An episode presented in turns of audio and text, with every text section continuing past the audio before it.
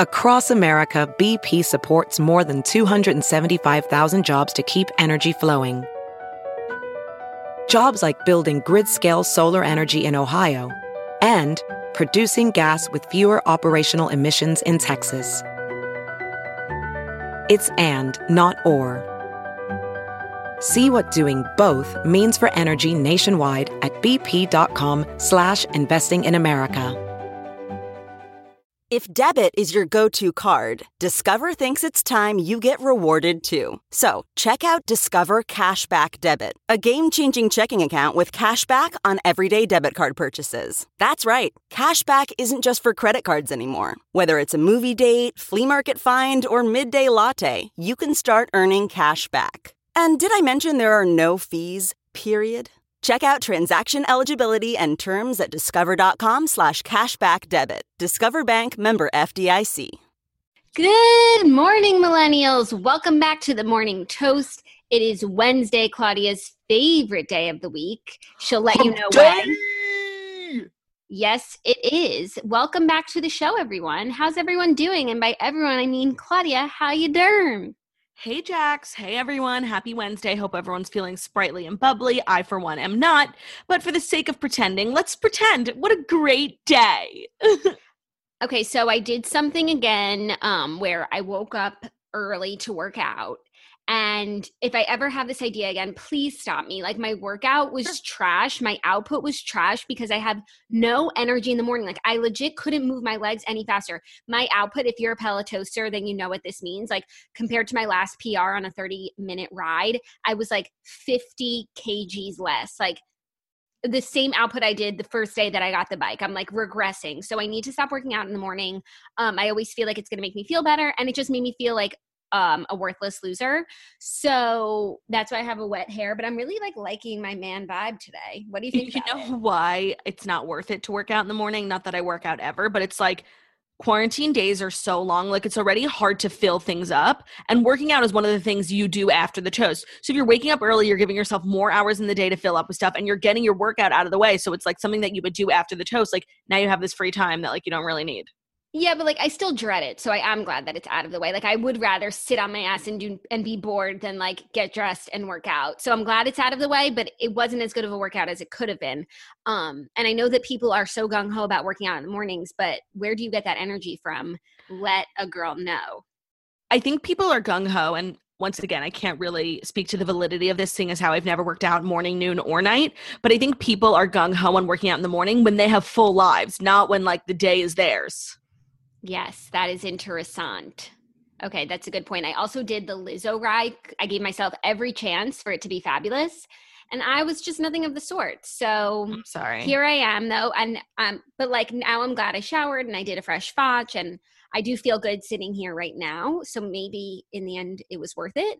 Um, you feel sitting, you feel good sitting right here, right. right. I know. Okay, we need to talk. We I need to talk because I gave you I gave you an assignment to watch the High School Musical trilogy with an open mind and an open heart, and I need to know your thoughts. You also gave me an, assi- me, me an assignment to read Jessica Simpson's book, which I did not, um, but I watched two out of three of the High School Musical movies. I will be watching the third because you say it's like one of the better ones, um, and I enjoyed it. Because, like, it was something to do. The first movie is, like, so, you know, should we wait till our T V recap or just dive in? Just dive in.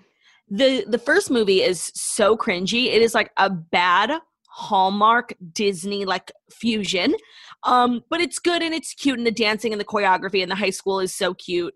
Um, but to me, the most shocking moment was, like, when the movie ended and there was no musical. I don't know why – I remember like there being a musical, or it's just because it's called High School Musical, but the whole movie and all like the status quo being disrupted is about a callback. Yeah. That's, that's what's so crazy. Like, there's so much power in a callback. And while I agree with you that the first movie's like cringy-ish Hallmark vibe, like it was a decom. It wasn't meant to take over the world. Like, they put out this movie, like they put out a million other Disney movies when we were kids, and people right. just re- like just loved it. So then they built on it. And obviously the second movie has a much higher production value, but the first, like the bones of the first movie are good. And the heart and of the, the the first movie is good, but I liked seeing everyone's glow ups in the second movie. Like some of them got fillers, like Ashley Tisdale definitely got her lips done. Her her side bangs were like my eighth grade aesthetic. Like I liked that. They all got spray tans. Um, Vanessa Ann cut her hair. She was going like she was trying out a lob. It was it was interesting. I want to hear your thoughts on the second movie because back in the day, it really felt like the slump, uh, the sophomore slump. But watching it now, like I have so much respect for it. Yeah, no, I didn't think it was slumpy vibes at all. I thought the soundtrack was fabulous. All for One and One for All. Like I was literally dancing in front of my T V like a child. I thought the soundtrack was really good. Um, it was frustrating for me because like I had a problem with like the ethics of the show. Like I just didn't really feel like Zac Efron like wanting to better his future and not taking Zeke and Chad to the Albuquerque gym like made him a bad person. It's like, no, he's putting his future first, not his job at the country club for the summer. Yeah, I feel like justice for him. So where do you land on now the Justice for Sharpay campaign? Because after I watched these movies, I didn't feel the same way. Well, it's a little Sharpay. It's a little annoying because at the end of the first movie, when she didn't get the role and they're all dancing in the gym, she's like one of them and she's like, whatever, I'll be your understudy. Like she was, it's, it was, it was like the villain role had peaked and now she was just one of them. But then you transition to the summer and she's like reverted back to her villainish ways, which Worse I just than little- ever. And I thought it was inconsistent when, like, I thought we had come full circle after the first movie. And yes, her behavior in the second movie was ab- abhorrent, like, just on, like, a human level, the way she spoke to staff. And, like, even that song, Fabulous, which I love, she's like, you, go, do. I'm like, are you fucking kidding me? Like, those are adults. Like, you can't talk to them. Even the way she spoke to Mister Fulton, who is a fabulous actor. Yeah, Mister Fulton in the second movie is supposed to fill the hole of Miz Darbus because they're not in school, you know, and Miz Darbus is really the heart and soul of the first movie. When you watch it back, it's justice for Miz Darbus. Like, she is a queen. Like, her talents are wasted on the East High Wildcats. Completely. And like her vibe and like the way she speaks is like literally what I want to be when I grow up. Like when she's when she's watching all the auditions and like nobody can sing and these two kids do like an interpretive dance to Breaking Free and she was like, that was, and she tries to say something nice, she goes, very disturbing, please go see a counselor. Like she's so iconic. And I agree, like when you're a kid, obviously like you just think of the teacher as like the annoying character, but now that I'm an adult and I have respect for teachers, I'm like, Miz Darbus was just trying to do her fucking job. There was just so many inconsistencies in the movie. Like the period that they had with Miz Darbus, I thought in the beginning of the movie it was homeroom because it was, they sat down, she said two words and then it was fifteen minutes and it was gone. Then it's like at the summer movie, it's the last period. So how can it be homeroom? And then it's like, then she's, then she's diving into history at one point. And I'm like, what teacher are you? So you're the drama teacher, homeroom teacher, English and history teacher? Get you a teacher who could do it all. I guess. Yeah. Um, and by the and way, in high school, more so in middle school, but like, I guess it's really middle school. Like we would have one teacher and she taught us every subject. I, I guess that that's actually true. Um, we weren't like rotating classes yet. That's true. But it was high school. Okay. Well, maybe like they had a different sort of curriculum in East High. Maybe. Um, in terms of characters, I do have to say, um, I don't feel in the first movie that Zac and Vanessa like really deserved that role. Like they were late to both auditions and like they had to be like coerced into doing it. And then she finally, after Miz Darbus says, you're late, sorry, I won't let you perform, she lets them perform and Gabriella doesn't sing. The music starts and she gets scared. It's like, that's honestly not what you want in a star. Like, of course I'm looking through the movie, like through the lens of like, I want to support Troy and Gabriella, but like they didn't really deserve the role. As a, as a thespian myself, I, I wouldn't agree with the casting. Yeah, well, I think it was a combination of a few things. Like, I think Miz Darbus was fed the fuck up with Sharpay and Ryan and, like, them botching all of these songs and making them, like, trash. Also, she did say, she said, if you're not going to put the theater first, like, let's – she she agreed with Sharpay to move the audition to the same time as their other priorities. And let's see if they make the theater a priority. And you know what? They did. They, like – they went ham. They blew up the science lab. They caused a blackout. They got the whole school there. Everyone's jamming with Troy and Gabriella. And they really had talent, or should I say Drew Seeley, because you know that Zac Efron doesn't sing in the first movie. Yes, and I was hearing Drew Seeley like so hard because he was in another Cinderella story, um, dancing around with Selena Gomez, right? Such a good movie. Such a good movie. And I heard his voice the whole time. But as a kid, I didn't know. I really thought it was Troy. But like, there was just...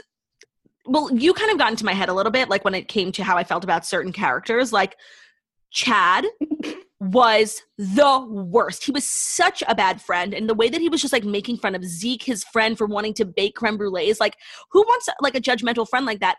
And it's like with every song he sang, it's like you would think he was getting more into it. But then at the country club, he was like, I don't dance. It's like, but you were dancing in the gym to get your head in the game. So why are you lying? Yeah. Yeah. No, he was just like so um, regressive, you know, he just like couldn't help his friends like break out of their shells. He just wanted every, he like, he was the status quo. Yes. And he was, I felt like the character who was keeping the status quo in the entire school. Yes. And honestly, in the first movie, him and Taylor, like the status quo is kind of the villain, you know, because it's really not Sharpay. She's just trying to protect her drama club. And we can understand that. It's really like uh, Troy and I mean, Chad and Taylor are the villains, sort of like trying to keep their friends like in these boxes. But we don't live in boxes. No, we refuse to live in boxes. So I'm going to watch the third movie and I'll let you know. I just, I have a lot of respect for like the choreo and the dance numbers. Like when they ended the second movie at the pool country club, like singing All for One, like everyone was wearing bright colors, jumping in the pool. Like I was living. Yeah. Kenny Ortega. That's the Kenny Ortega effect. And he, Kenny O problems. He does a good job. He knows what he's doing. Yeah. It was good. Yeah. Okay. Well, I'm excited for you to watch H S M three and I'm excited for this journey for you. Um, I guess, like, should I save my T V recap? Because I finished Little Fires Everywhere, and I have. Oh, don't spoil it. Like, I might watch the last few I'm gonna, episodes. I'm going to spoil it. So, because I need, because in order to talk about, like, what's wrong with it, I need to spoil it, and I know you're not going to watch anytime soon. Just like I didn't spoil Jessica Simpson's book for you, I wish that I had while it was still fresh in my mind so I could have talked about it. Okay, yeah, I'm not going to finish it. I really thought it was terrible. It was so terrible, and I'll I'll save it for the T V recap segment because maybe some people, like, don't give a shit and just want to hear the Fast Five. Yeah, maybe. Okay, so I guess it's time, without further ado, to get into the Fast Five stories that you need to know before you wake up and take a bite out of your morning toast. And that's true, Jackie, but if I may, a word from our sponsors. Today's episode is brought to you by Scentbird. Sometimes adding one final piece brings the whole ensemble together, and that finishing touch can be your perfume. Fragrances can create lasting impressions because smell is so closely linked with memories. If you're ready to make a lasting impression, Scentbird can help you discover your signature scent or keep things fresh with new fragrances from brands like Dolce and Gabbana, Tom Ford, Versace, and more. Scentbird is a monthly luxury per- perfume and cologne subscription service with over six hundred designer brands. Just choose the fragrance you want to try and they'll send you a thirty-day supply in a travel-friendly refillable case. To help you find the perfect scent, you could sort their extensive collection by brand, style, occasion, season, and more. Plus, they have products that go beyond fragrances, like skincare, wellness, and makeup from best-selling brands like Kopari, Glam Glow, Glow Recipe, and Tarte. If you want to get thirty percent off your first month today, that's only ten dollars for your first fragrance. Go to scentbird.com slash Steen and use our promo code Steen to get thirty percent off your first month. That means your first perfume or cologne is just ten dollars. Again, that's S-C-E-N-T-B-I-R-D dot com slash Steen to sign up and use our promo code Steen, S T E E N. Sign on. Smell amazing. Smell amazing. I actually have a Scentbird right here. A leak perfume, and like perfume is just one of those like quarantine cheats where you can like be a fancy bitch um with minimal effort. I love minimal effort. It's my thing. Me too. Okay, let's get into it because we actually have some good stories today. First story, the photo heard around the world. Adele shared a photo from her birthday yesterday on her Instagram where she posts scarcely, showing off even more weight loss than what we had seen in the photos from like Drake's birthday and a few months ago when everyone was talking about it. Like her on the beach. Yeah. She posted to celebrate her thirty-second birthday saying, "Thank you for the birthday love. I hope you're all staying safe and sane during this crazy time." She captioned a photo of herself looking glamorous in Elzinga's balloon sleeve little black dress. She really looks so fabulous. I am like, she's living. She looks so glamorous and she looks so happy. And I love her. There's a lot of conversation being had here. Like, um, people are obviously so like living for her glow up. And then a lot of people are saying like, is it derogatory towards fat people to celebrate someone's weight loss? And it's like, I'm so like body positive and I'm like, I'm happy for this bitch. Like, I don't know. I don't think you, ha- you have to be both, like one or the other. Like, I think it's great. If someone wants to lose weight, great. If somebody wants to gain weight, great. Like, why do we care? Yeah. And I think really if she had posted any photo from her thirty-second birthday, like looking happy and just like, it's really how you feel is, you know, I feel like we would all be celebrating it, you know, but also like losing weight, like is, and hard. When you're trying to lose weight, it's hard and it's an accomplishment and it deserves to be celebrated when that's what you're trying to do. But I don't think it takes away from people who choose not to lose weight. Totally. I was like reading some crazy comments. People are heated about it. And I'm just like, go girl, like do what you got to do. You want to be, you want to be thin, you want to be fat. Great. Great. I applaud you either way. Yeah. She just, she looks so beautiful and glowing and you and can that do that at outfit. Any weight. That outfit, that dress, that's a great dress. she looks like glamorous as hell. She looks like a Spice Girl, honestly. Yeah. Where's the new music though? Where's the new music though? I mean, there's so much going on um, in her life and her divorce. Like her divorce was really, um, he got like seventy million dollars. Oh, did he? Yeah. Well, she just needs to put out a new album. She'll make it all back. Yeah, but like I think she literally had to split her fortune, which is just fucking terrible. Fucking terrible. Um, also, her album, her last album, I've been listening to it a lot in the queue, and like it holds up. It feels new. It's so amazing. If like honestly, it really is enough right now. Whenever I hear that song, um, When We Were Young, I'll never not feel like sad, happy, empowered, powerful. Like I fucking love that song and that music video where she looks just so epic. Like that is, I think, one of the best songs ever written. Um, I completely agree. I think that's one of the best albums ever. And like my, definitely my favorite album of hers, but um, it definitely, I need to resurface it. You know, I'm always looking for albums yeah. to play on repeat. I need to add that to my mental queue. I'm so excited for her new music because there's just so much going on in her life. She's a mom and now she's single. Like it's just going to be so fabulous. Totally. Okay. Next story, talking about one of our favorite people. She is just like coming for Vogue because Jessica Simpson is decrying the body shaming by Vogue in Met Gala history. Have you seen this story? No. Okay. So I guess yesterday or whenever Monday was, Vogue put out like an oral history, and I read it, of the Met Gala. And so they had a bunch of different people contributing like little blurbs on like, you know, little – things that happened or how they felt their first Met Gala, what they used to think of the Met Gala. They had a bunch of people, including like Kendall Jenner, Naomi Campbell, Elle Fanning, a bunch of people who work for Vogue, including one woman, Sally Singer, who used to work for Vogue. Um, and she, in her oral history, she said that she recalled when Jessica Simpson, quote, her breasts maybe fell out of her dress on the red carpet. And then at dinner, it was suddenly like, whoa, Jessica Simpson's breasts are across from me at a dinner table, and they are on a platter, and I'm looking at them. Then she also talks about how she was with John Mayer, and John Mayer was like putting his hands on her boobs. And it was just like all about Jessica Simpson's boobs, this one excerpt. Excuse so Je- me? Yeah. So Jessica Simpson posted, feeling a little like Jane Mansfield after reading this inaccurate oral history of the Met Ball where I am body shamed by Sally Singer. But in all seriousness, I have persevered through shaming my own body and internalizing the world's opinions about it for my entire adult life.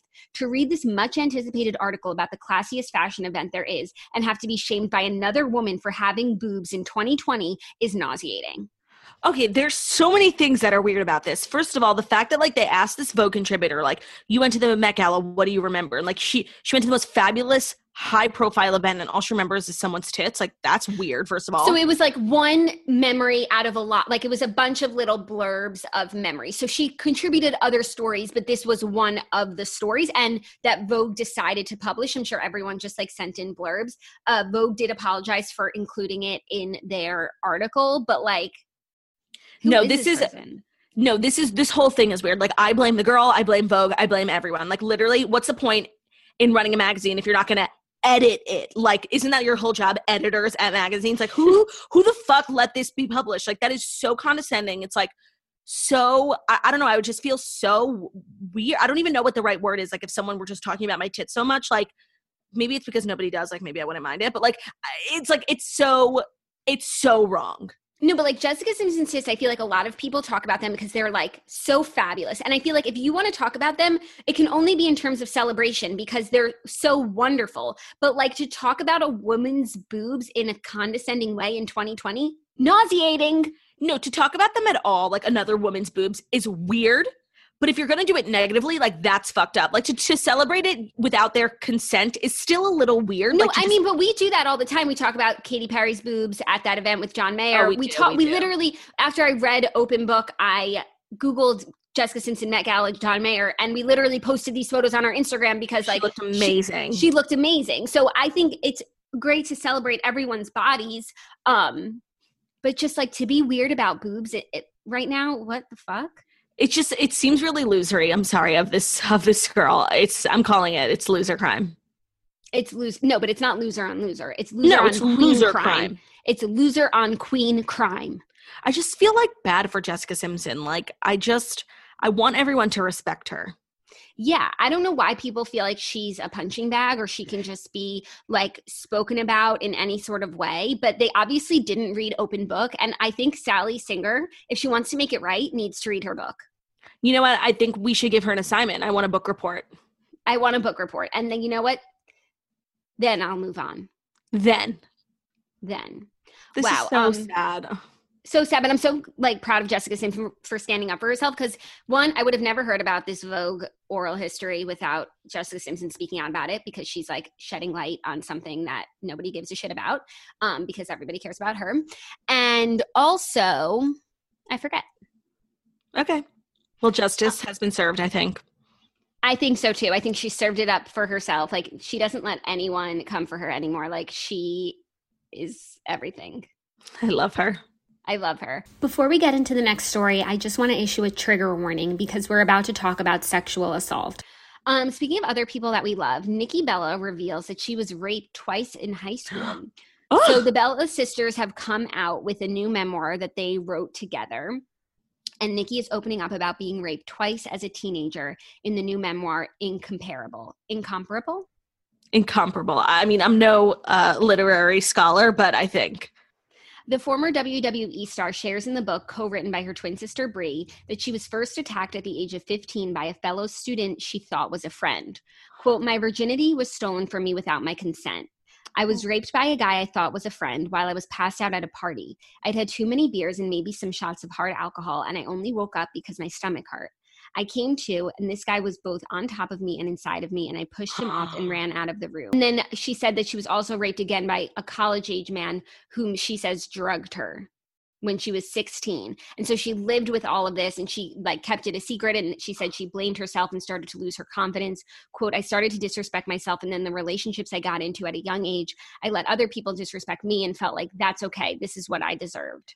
Oh my God, that's horrible. Horrible. This is so heartbreaking, but it's like so brave of her to share this story now.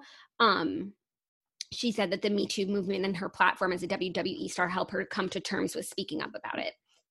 What a tra- like what traumatizing ex- like to experience once is horrible and awful, but like twice, are you kidding me? That's so, so sad. I love her.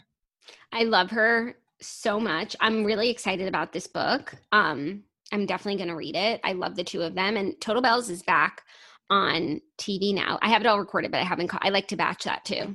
They have um really like created an empire for themselves. A hundred percent. And I feel like they just like work quietly. You know, they're not always just like, and until you watch their show, you don't realize like how much they do and how successful they are. Um, and they have a really nice life. And And, yeah. and also, I feel like we keep forgetting they're pregnant at the same time right now. Like, that is so special. And they have a podcast. They do it all. They do it all. They're really cute. And they've really, like, just created this whole thing, like, out of some show, Total Divas, that was, like, really not that popular when it started. But, like, people really tuned in for them. Um, and now they have their own show. And I think they're great. And I, I'm probably not going to read the book, but um, I wish them well. I'll recap it for you. Yeah. They're, you know, actually, I, I feel like they have an, in, I don't know how you get to where you are, like in, like what road in your career do you have to take to end up being where the Bella sisters are, you know? What do you mean? Like W W E, like that's such an interesting background. I don't know anyone who's ever become like a famous wrestler, you know, like they're like the only, for, for me, like female wrestlers that I know. Yeah, well, I think it was the show Total Divas that like. But I mean, like, how do you get involved in W W E at first? Because they were famous, not to us, but they were famous before the E! Show. Oh, yeah. Well, you audition like anything else. Yeah? Yeah. Like, it's a career path. Like, some people want to be a cheerleader. Some people want to be a dancer. Some people want to be a W W E diva. Yeah, but, like, if you're a cheerleader, like, you join a squad. You audition and you join. You, like, try out for W W E. No, I think you probably have to, like, get in some training program. Oh, you know what? I actually saw the movie Fighting With My Family, and there is um, – it's about Paige from W W E, and there's a training program that she joins to be a diva, and, you know, it's like weeks – it's kind of like D C C making the team. Like you, they weed out people who don't make the cut, and eventually they have some divas on their hands. Hmm. Maybe that's what I should have done with my life. Maybe it is. Body um, slam. Okay, next story is about your favorite person, Miley Cyrus. Um, I have some news for you that I don't think you're going to like, because she did an interview with the Wall Street Journal. Oh, she did? I didn't see it everywhere. You did? Where'd you see it? Oh my God. Literally everywhere. Oh my God. Well, I saw it at Pop Crave News, and they they clipped some of the highlights that I just want to share, because she is discussing a possible future as a full-time talk show host. So the interviewer asked, you told Jimmy Fallon you don't do anything halfway. So when you decided to do this, you went all the way. Do you want to be a full-time T V host one day? She said, I love connecting with people. There's something about when you listen to someone else's stories that you realize all these pieces of yourself too. I think that's what I've missed in my life, those relationships. I also love entertainment, encouraging people to celebrate their uniqueness. A lot of what I've represented in my entire career is individuality and gender identity and sexual identity. So yeah, I would love to create a platform where individuality is highlighted and a place for good news and light and activism and optimism and highlighting the folks doing really big work who don't always get the attention that is deserved. I think there's a world where I could do it all and have it all. Okay, honestly, as a platform, that sounds really nice, honestly. Like, good news, activism, I'm here for it. And I just hope that if there are people in the world who want Miley Cyrus as a talk show host, like, I hope that they get what they want for them. That's what I'll say. I totally agree.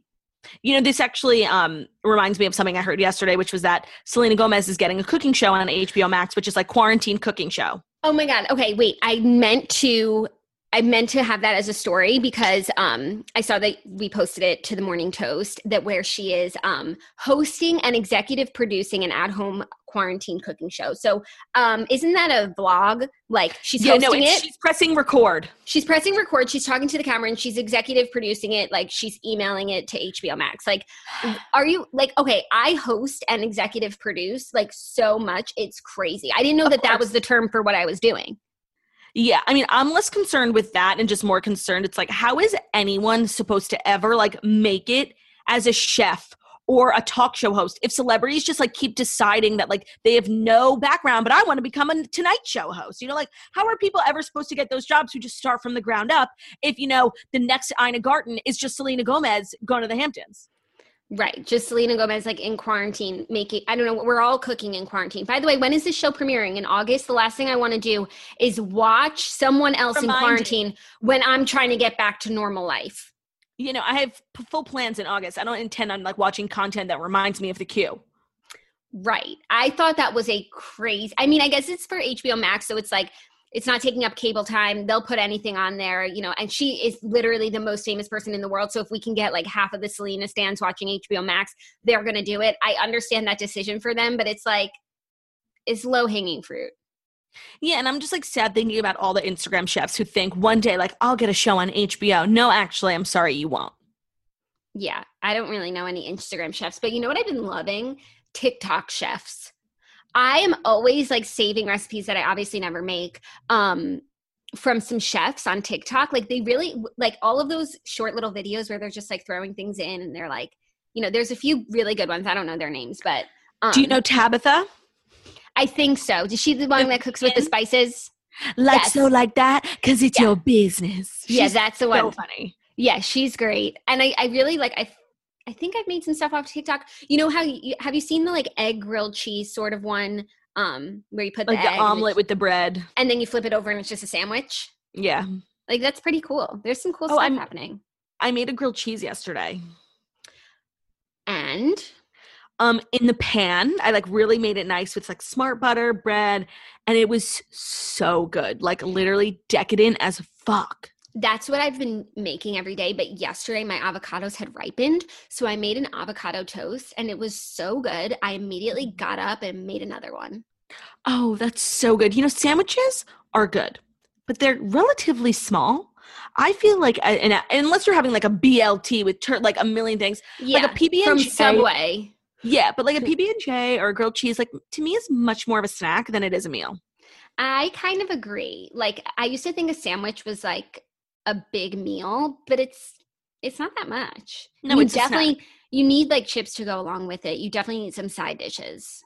Also, it depends on your bread. Like, the square footage you get on your bread can really make an impact into the size of your sandwich. And the bread that I was using, which is very good Sara Lee whole wheat, they're they're small slices, so it really felt like more of, you know, an appetizer than an entree.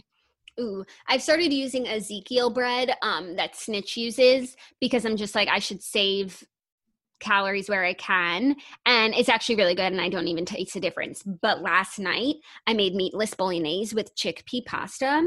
I actually made three different kinds of pastas because I was making the chickpea pasta for the bolognese because I was like, I'll try and be healthy. But I was like, what if it's gross? I wasted all this bolognese. So I made regular pasta and I had all this extra regular pasta because I was making so much pasta that I made half of the regular pasta into pesto pasta for my husband.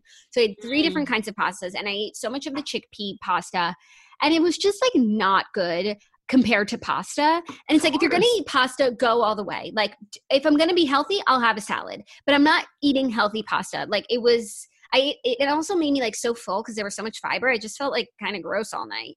Um, I was like, did I eat too much? Maybe I should have just eaten regular. I would have known what I was doing. It was confusing. Yeah. Um, I have never obviously had chickpea pasta. So once again, I'm just speaking from a lack of experience, but I can't imagine that it would be good. Yeah. It's just like, if you're in the mood for pasta, it's just not pasta. So go all the way or don't. Yeah, I'm or like have all, a salad. I'm just in life. I'm all or nothing. That's just my motto for everything. I I think everyone knows that about me by now. Um, so chickpea pasta just doesn't fit into that equation. Yeah. I'm sorry that that happened to you. It's okay. It was a learning lesson, you know? That's what life's about, Jackie. Learning. Okay. Our fifth and final story is really sweet because Vanessa Bryant has shared a letter from Kobe Bryant on her birthday. Vanessa oh, no, Bryant yeah. was able to open one last letter from Kobe on her birthday, revealing she waited until her special day to read an unopened envelope from her late husband. She said, yesterday I found an envelope labeled to the love of my life from to Poppy, she said. I waited to open one more letter on my birthday. It gave me something to look forward to today. That is like a book to find an unopened letter, you know? Big time. Wow. That's really sweet. Oh my God. I mean, I just can't like talk about these two because it's like my worst fears and I feel so sad and I just like love her and I, I'm glad that she got like a little gift on her birthday. Um, it reminds me it's so – actually, no, it's not even remotely similar, but regardless, I think that um, this is lovely and I like how she publicly deals with her grief. I feel like a lot of people are like more introverted about it, like don't share um, people in the public eye and then also just like regular human beings. Yeah. So I just think she's so brave. I, I completely agree. I feel like it's something that when you see someone else going through it, it just makes you feel less alone. And totally. um, I think she's a wonderful woman. Okay. So those are the past five stories. Honestly, they were all five stories about wonderful women. No, they were five stories and they were fast. Oh, they were definitely fast. But have no fear, our show is not even close to over because Jackie's going to recap her T V from last night, and then we're going to dive into Dear Toasters, which is our advice segment. And Vanderpump Rules recap. That's Ugh. what we have to do first. I know, oh, but let's just let's yeah. just hit it. Um, okay, so this is my thoughts on the episode. Like, it was an episode where nothing major happened, making me realize like this is now the show. Like when they went to that beach cleanup, I could not believe that Stassi and Bo were there, like supporting Max's beach cleanup. It's like they're really the trying to beach in the world. That was so funny. They're really trying to like integrate the cast. And I guess this is just how it is. We're not even going to like try, like the, I just couldn't believe that Stassi and Bo were there. I really, I could understand like Katie and Tom because Tom works with Max, but, um, it was, it was interesting. And I, I didn't mind it at all. Um, I wish we got like more of the beach looks because I was absolutely loving Lala Kent's look and I just needed more of it. Um, as well as Dana's.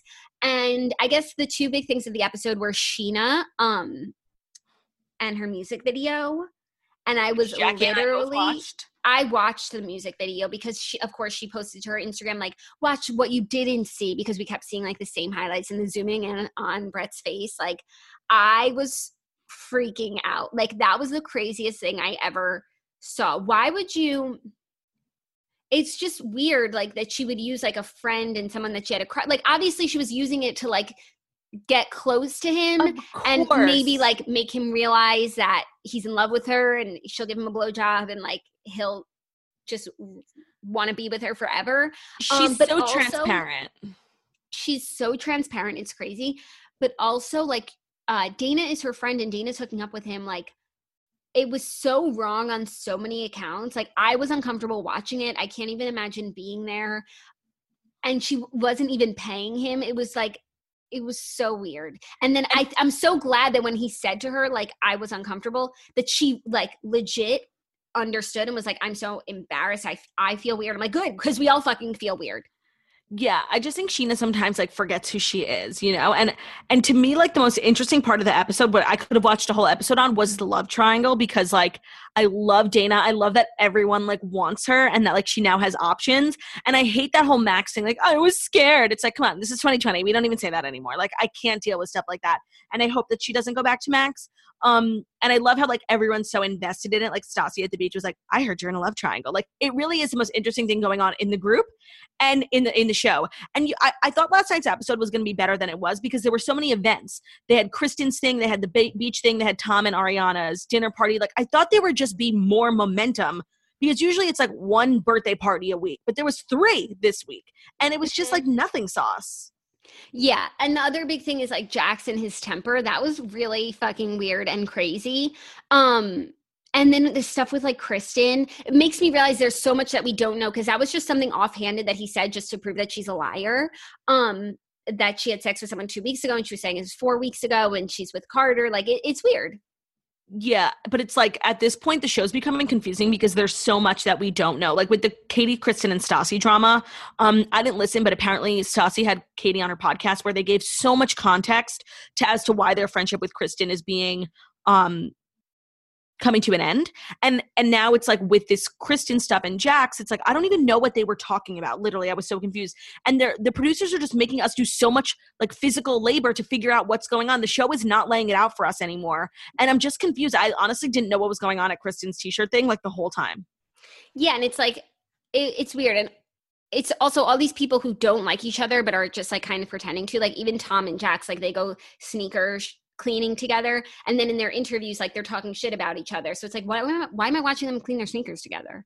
Yeah, everyone was like coming for Jax, but you know I'm a Jax apologist and I just like really like him. I felt really bad for Brittany, but I just feel like Brittany takes a lot um and she like kind of reached her breaking point um last night, and I felt really bad for her. Yeah, um I felt really bad for her, and I thought Jax was like totally out of line, but I just didn't get it. Maybe that's the point, is like it was just coming out of nowhere.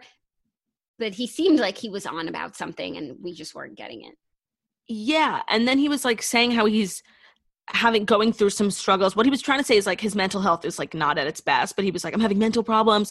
And it was like, I wanted to feel for him. But then like the way he speaks so derogatory about like Ariana and her journey with depression, I was like, this, these two are not equal. Like he was, you can't, you can't want sympathy from people and then be like a dick to someone else who's going through the same thing.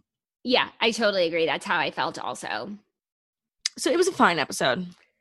Yeah, it was fine. Um, okay, Little Fires Everywhere. So I finished it, and I just want to say, like, the show is really, really bad. And I thought the book was bad, and then the show was even worse um, because they make all of the characters even more unlikable. Like, they made Mia so much more unlikable. They made Elena so much more unlikable. They did all these things in the show that didn't happen in the book. And it's like, there was enough going on in the book that we could have, like, you just added like all of these different crazy things and it just wasn't necessary. And now at the end of the book and at the end of the show, the house burns down. And in the book, it is, spoiler alert, it is Izzy who burns the house down. And she really, you get it. She's just fucking done with these people. She's done with this house. She's done with this life. In the show, um, also, like, Elena becomes some, so much of a worse character in the show because she, like, doesn't like Izzy. She never wanted her. She never wanted to be her mother. She doesn't enjoy being her mother. And in the book, it's not like that. Like, she really feels, like, so protective over Izzy because, like, she grew up, like, she was, um, like, a difficult baby and a difficult pregnancy. And she just always had to be like, no, Izzy, no, Izzy, no. And, and now her whole life, she's just like, Izzy, no. Um, and all Izzy hears is no. But in the show, they made it, like, where Elena says to Izzy, like, I didn't want you. And Izzy runs away, which she does in the book anyway, and then the other three kids burn down the house in the show. Yeah. So, but like the other three kids, yeah, they're going through a rough patch as a family, but you don't burn down your fucking house over that. No, that makes no sense. And you know what? I understand like when T Vs or movie shows adapt from books and things get changed. But like to me, to change like the biggest thing, it was like it's a murder mystery and then you change like who actually murdered the person. Like to me, that just seems so weird. Yeah, it was just weird. Um, They added all of these different elements, like Elena, all these problems between Elena and Joshua Jackson. And that did not exist in the book at all. And it's frustrating because like they made Elena into this monster. And yeah, she's not a great person by the end of the book, but she's not like philandering and cheating on her husband, and she didn't cheat on him fifteen years ago. She never like walked out and went to a bar and met someone else, and she didn't do that in New York City either. So like there was already so much to unpack. Even like in the show, Brian and Lexi break up. Mm. And like Lexi's so upset about it. And that didn't happen in the book, I, I'm pretty sure. What about the baby? Oh, so this is what happens in the book and in the show. The court case happens. The judge rules that the baby belongs with the McCulloughs. Not, not the birth parents. Ch- not the not B B Chow. Okay. And then um, like that night or the next night, B B Chow, while everyone is sleeping, goes to the house, takes the baby, and gets on a plane to China. And they the McCulloughs like spend some time looking for her, but they know that they never will find her. Um, but in the show, they kind of botched that storyline too, because they had like, and what Linda McCullough realized in the book was like, she woke up the next morning and the baby was gone, but she realized that the baby did not cry when B B took her, you know, because like that is her mother. In the book, they fucking botched it. Linda's trying to fall asleep. The baby monitor goes off with a little crying. The husband's like, don't worry, we're safe. Don't like, doesn't let her go and check. And then later in the middle of the night, she goes to check on the baby and the baby's gone. And B B goes to like Niagara Falls. But that just makes it seem like, oh, they're going to look for the baby now. Whereas in the book, it is so final that they are never going to find this baby and that B B and the baby are in China. See, like to me, that whole storyline with the birth mother was more interesting than like the fire and, and Izzy. Like I didn't fucking care. Yeah, and that's really like the the biggest storyline in the book. And then in the show, it becomes ancillary because there's all these other storylines happening, like Izzy and the drama between the Richardsons. And it's just like, it's crazy. So overall, I thought it was a bad show based on a bad book, but the show made it worse. Yeah, and the show got worse. I thought that maybe that's why they did it the way that they did, because the first three episodes they released were pretty good. And then I just felt like each week we got another episode and it just it just got worse and worse and worse. And I just legitimately forgot to watch it. Yeah, um, and I could understand that. It also just like gave me a pit and was really sad. I don't know. And I couldn't separate the book from the show. And, and that's what I'm realizing now is I actually don't like – when books are turned into shows or movies, I'm realizing, because it just like kind of ruins it for me, because they definitely do take creative liberties. But like, so there's a show on Hulu now called Normal People, mm-hmm. based on a book.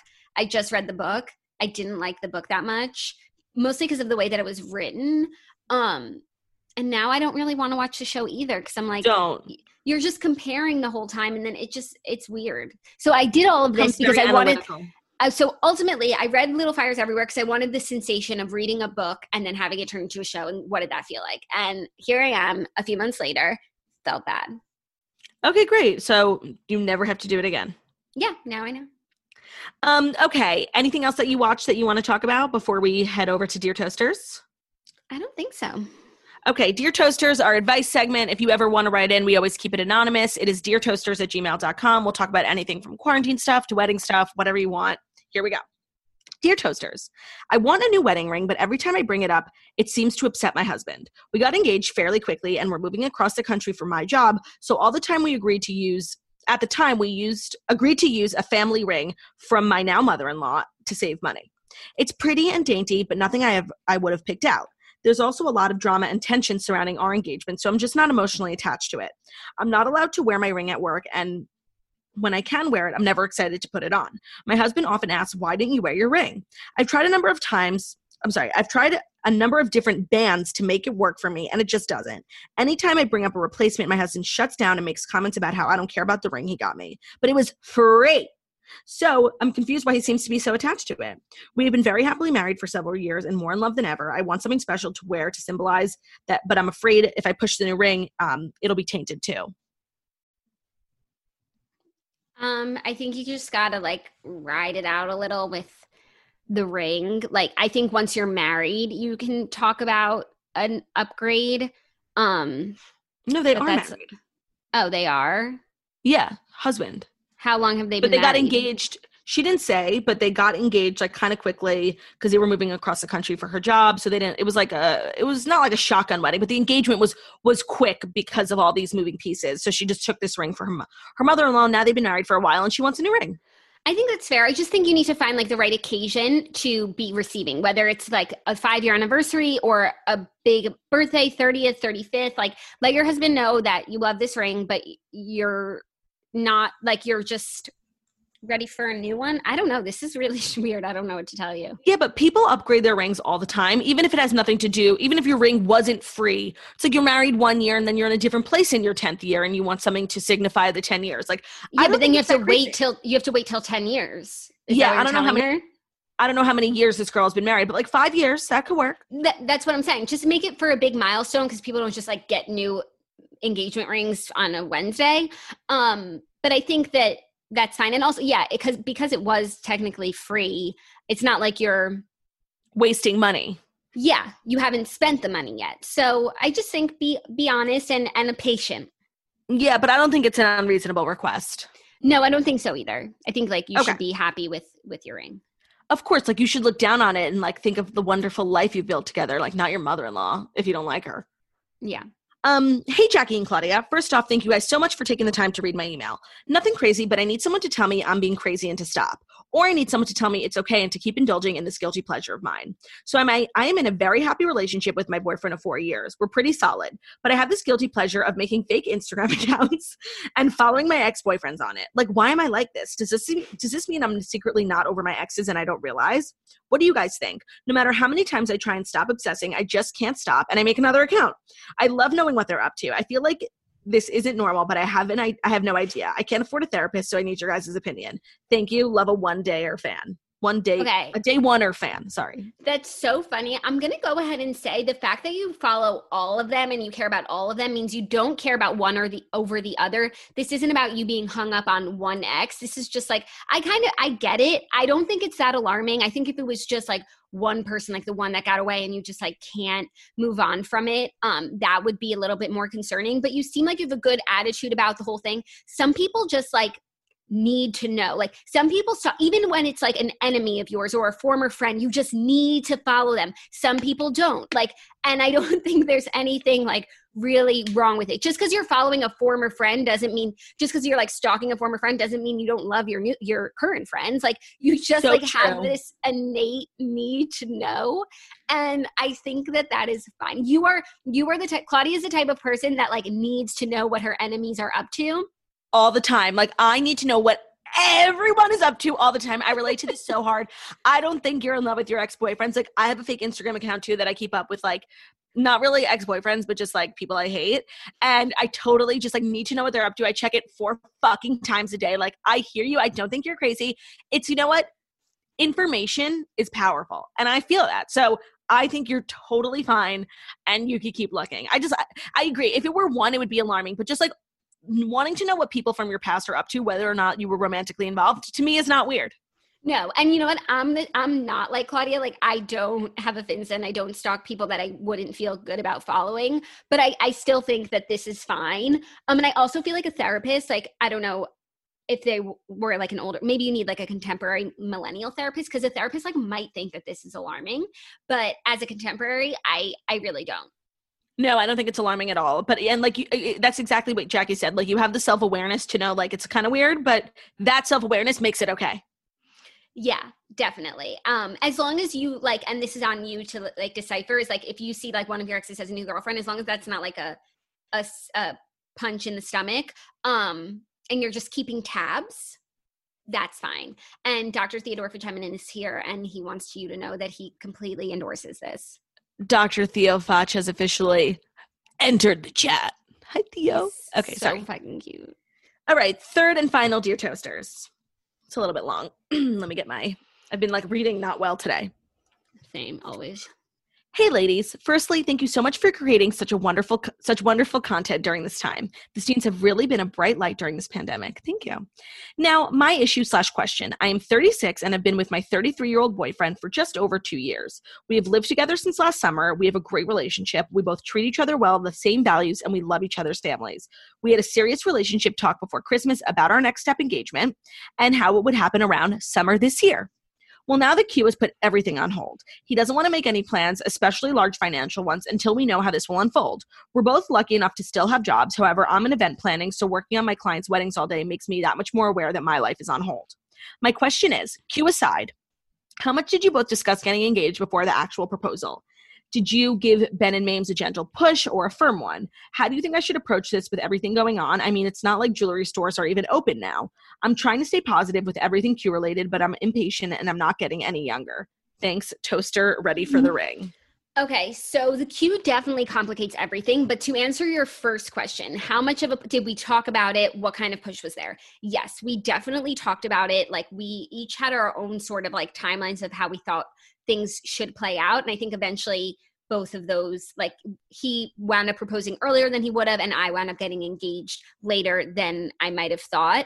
Um, It definitely takes like the romance out of it to have to talk about it all the time. But you know what? Like it, we're mature adults. Like we need to communicate. This is, these are big decisions that we're making about our futures, and like people should be on the same page. Sometimes it's the difference of a few months, and I don't think that is a big deal. But when it's the difference of a few years, like that is something that needs to be talked through, because you guys obviously have different ideas of your future, and that's important. With the Q though, that would technically be the difference of a few months, and I feel like you can give him that grace period because, yeah, people don't want to be making financial investments at this time. Like all weddings are postponed. Like, you know, the girls who got engaged in twenty nineteen, like twenty twenty-one is now their year. So like everyone kind of gets pushed back a little bit. Um, so I think with quarantine, it just means like being a little bit more patient, but I feel like you can say to him, like, I want to be engaged by the end of this year. And that would be very fair. Yeah. The, the, the timeline is like, I just get such anxiety for people. Like I was lucky enough to have like the structure of college where it was like, we knew we were going to get engaged after college. So like, that was all that really needed to be said. Cause like graduation came and then we were engaged a month later. But like when people have like jobs and now like with the financial crisis, like it really does add all these external elements that like make it an already uncomfortable conversation, like a little bit more uncomfortable and confusing. And I feel for you. Um, Jackie's right. Like a few months in the grand scheme of the world is really not a huge deal. I'm sure you're just like thinking of weddings twenty-four seven because it's your job and therefore it's making you antsy. But I think the quarantine delaying your engagement like is okay. Yeah. Just like figure out what you can live with, let your partner know.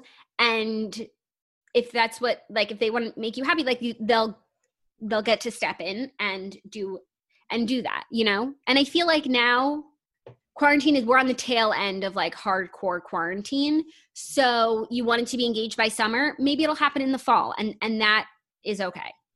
Yeah. And you know what? If you get engaged now, like you'll probably have to get engaged in your apartment. So maybe just wait a few months. Yeah. Or like over Zoom. Yeah.